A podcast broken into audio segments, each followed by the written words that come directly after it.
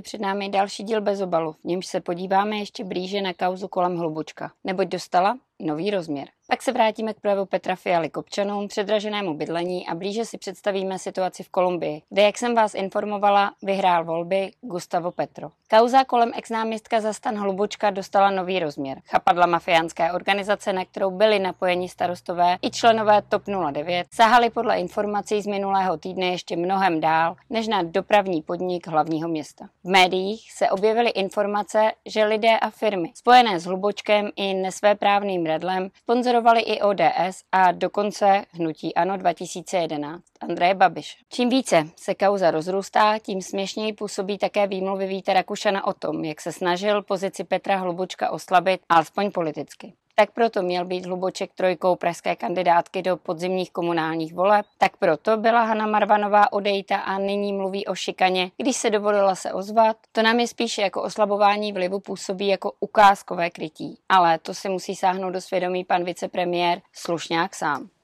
Krizová komunikace jde každopádně Vítkovi Rakušenovi asi podobně jako řízení vlastního hnutí a tím myslím vůbec. Snaha odvléct si pozornost od této kauzy byla ostatně také možná jedním z důvodů středečního projevu ministra Fialy. Jiný pádný důvod mě totiž nenapadá, protože jsme se nedozvěděli vůbec nic.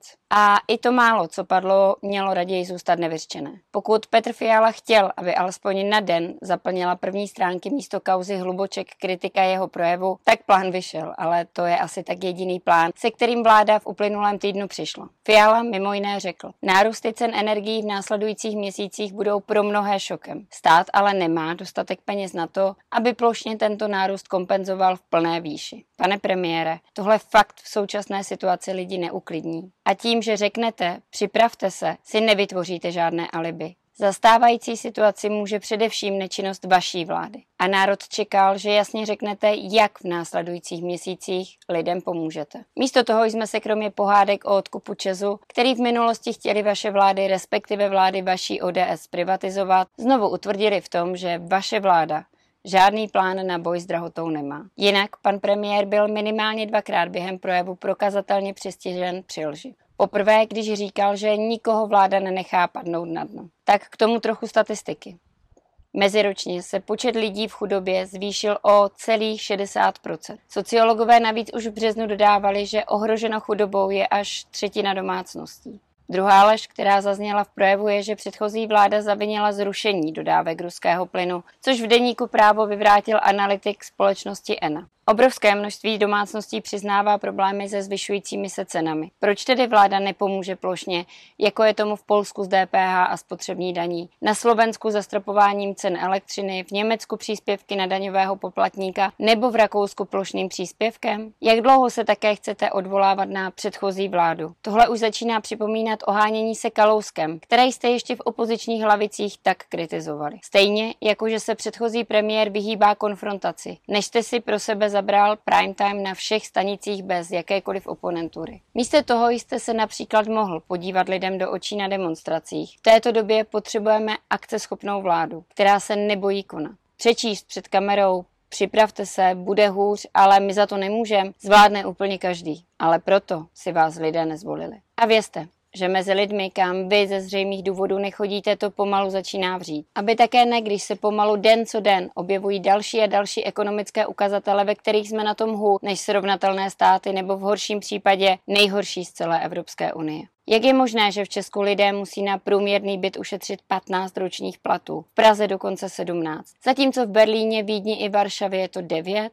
Budeme opět další tři roky jen poslouchat, jak za bytovou krizi může jen a pouze předchozí vláda? Že vy s tím nic udělat nemůžete? Nepřiznáte, že situaci měly dávno řešit i vlády ODS? Položím si otázku, když tahle vláda není schopná nic ovlivnit, na co nám taková vláda vůbec je? Mimochodem jsme se dozvěděli jméno, které nahradí končícího gazdíka na ministerstvu školství. Je jim Vladimír Balaš. Poslanec zastan, ale dříve tež kandidát za TOP 09 nebo člověk, který měl jít na ruku ODS. Tedy ideální kádrový posudek. Akorát nevím, jestli zrovna ministrem školství by měl být člověk, který záměrně ohýbal pravidla, aby dopomohl k přijetí na práva politiku Janu Romlovi, za což mimochodem dostala právnická fakulta v Plzni, později proslavená tím, že se dala vystudovat za letní prázdniny tučnou pokutu. To ovšem zdaleka není všechno článku z 22.6.2003, tedy téměř 20 let starém, z pera Tomáše Němečka pro respekt zaznívá.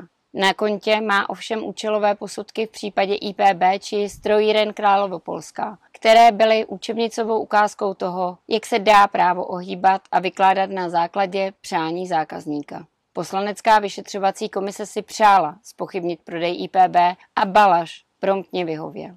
Jak vidíte, je to vzácnosti pevných mravů a zásad.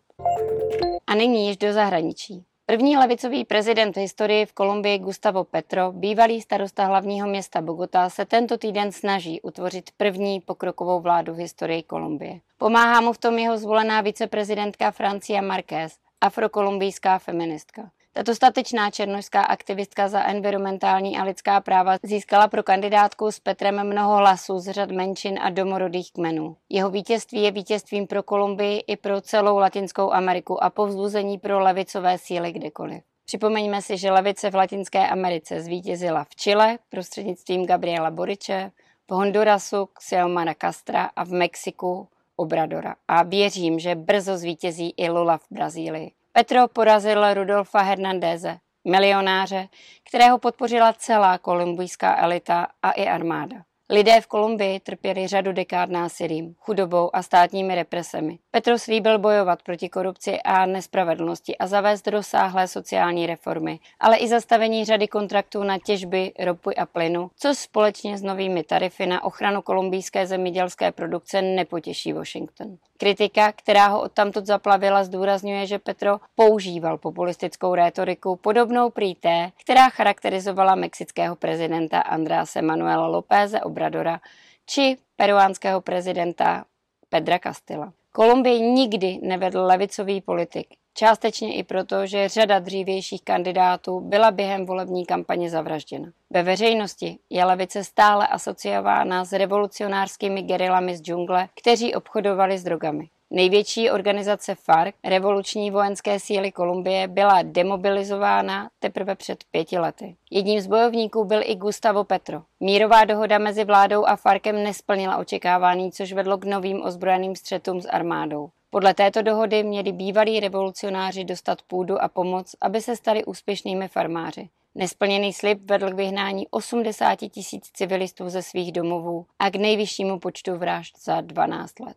Panuje obava, aby snaha Petra omezit moc ropného průmyslu nevedla k ekonomickému šoku a devalvaci. Petro chce tímto prosadit klimatické změny, které Kolumbie slíbila. Petro ovšem bude muset kompenzovat tyto ztráty navýšením daní a USA doufají, že to povede k občanským nepokojům a odlivu kapitálu ze země i k novému násilí proti sociálním aktivistům ze strany ozbrojených narkobaronů známých jako Gulf Clan. A nakonec k pádu Petrovy vlády. Pokud se levice ubrání, bude to mít nesmírný význam pro celý svět. Na závěr ještě připomínka, abyste si nezapomněli koupit týdeník Naše pravda. Loučím se s vámi v tomhle horku, zvládněme ho společně a těším se za týden opět na obrazovkách telefonů či počítačů na viděnou.